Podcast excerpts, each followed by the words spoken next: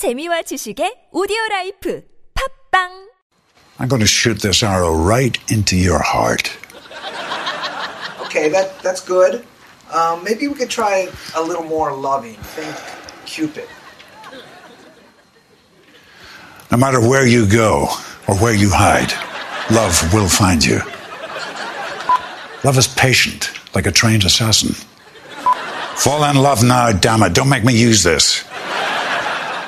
Um, again, that's uh, that's that's good. I think maybe you're coming across a little intimidating. If you don't mind me saying, I I think what I'm doing is right. I mean, just listen to the classic Sam Cooke song.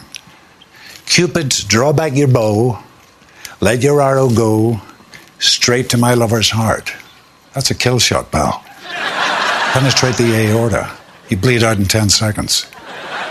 He's a trained, methodical marksman with deadly aim, shooting arrows into random victims.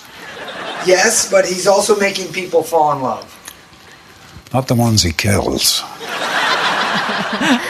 Does that voice ring a bell? Definitely, that sounds like Liam Neeson. Yeah, Liam Neeson trying out as Cupid. Just a fun clip, but it made me wonder who exactly is Cupid. So just the mention of his name typically conjures up um, uh, an image of the cherubic winged little baby wielding a, a, a bow and arrow. But this wasn't always the case. So long before the Romans adopted Cupid and renamed him, he was known to the Greeks as Eros, the god of love. He is now the unofficial celebrity ambassador for Valentine's Day, the baby that prick the, pricks the hearts of the uh, unsuspecting and make them fall in love, or according to Liam Neeson, kill them. Hmm.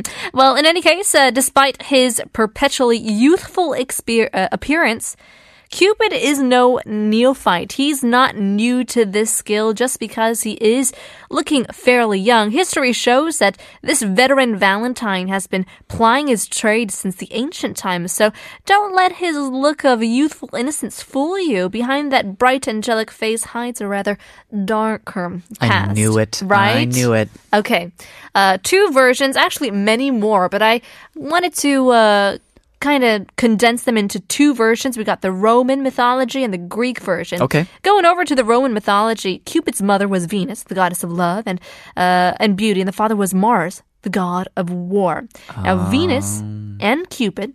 Uh, from the Latin cupido, meaning desire or lust, were associated with Lupercalia, the pagan mid February festival of purification and fertility that foreshadowed the modern Valentine's Day that we have today. So long ago, as part of the festivities, uh, Luperci, if I'm saying that right, nearly uh, naked young boys smeared the blood of these sacrificed dogs or even goats. They would ran run through the streets and also whipping women also, and that was to make them more fertile.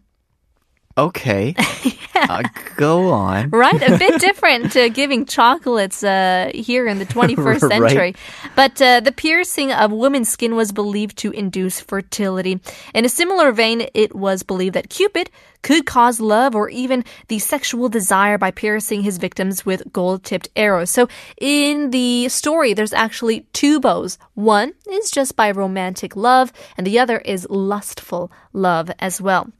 Moving over to the Greek version, he was named Eros and uh, was seen as one of the uh, primordial gods. Uh, though other myths exist as well, Cupid was often depicted with wings, a bow, and a, a quiver of arrows, like the same as the Roman mythology.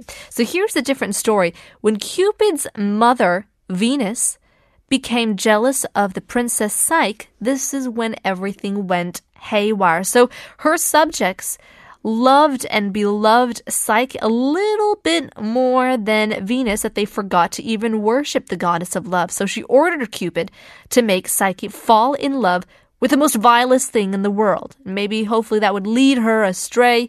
Sometimes it is a curse to love somebody who doesn't love you back. But in any case, while Cupid was sneaking into her room to shoot Psyche with a golden arrow, he accidentally scratched himself with his own arrow and fell deeply in love with her. Now, after that, Cupid visited Psyche every night while she fell asleep, sang her a lullaby, maybe just watched her fall asleep, who knows, but speaking to her so that she could not see him. He told her to never try to see him. Now, Psyche, though, incited by her two older sisters who told her Cupid was kind of a monster, tried to look at him and angered Cupid. So when he left, she looked all over the known world for him until at last Venus told her that she would help her find Cupid if she would do one task presented to her by Venus. So Psyche agreed. She wanted to see him. Was, there was so much curiosity, and she completed every task presented to her, each one harder than the last. There were steps to go forward and forward, and finally, Venus had one task left. Psyche had to give Pluto a box containing something Psyche was not supposed to look at.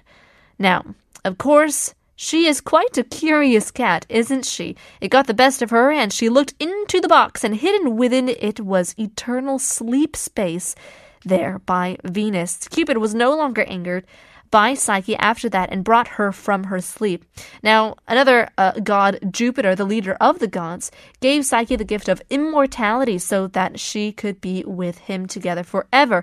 And they had a daughter, Voluptas and Hedon, meaning pleasure, and Psyche became the goddess, her name meaning soul. So, right. quite interesting. I don't know if that did really tickle your fancy because Greek gods and Roman gods, I mean, sometimes they do get a little dry, but at times they are quite interesting at the same well, time. Well, I was going to say the Romans, it's kind of very straightforward, just like blood on the face, boys, pierce, right. kill. That's and the Greek story is like this eloquent, like explanation of we have Psyche, which turns into the soul, and Sure. hedonism or hedony. Of course, these are all just uh, fun and games with Mm-hmm. myths, but they are a lot of fun to listen to. So, going back to Liam Neeson with his little uh, tribute to Sam Cooke, here's Stu- Cupid.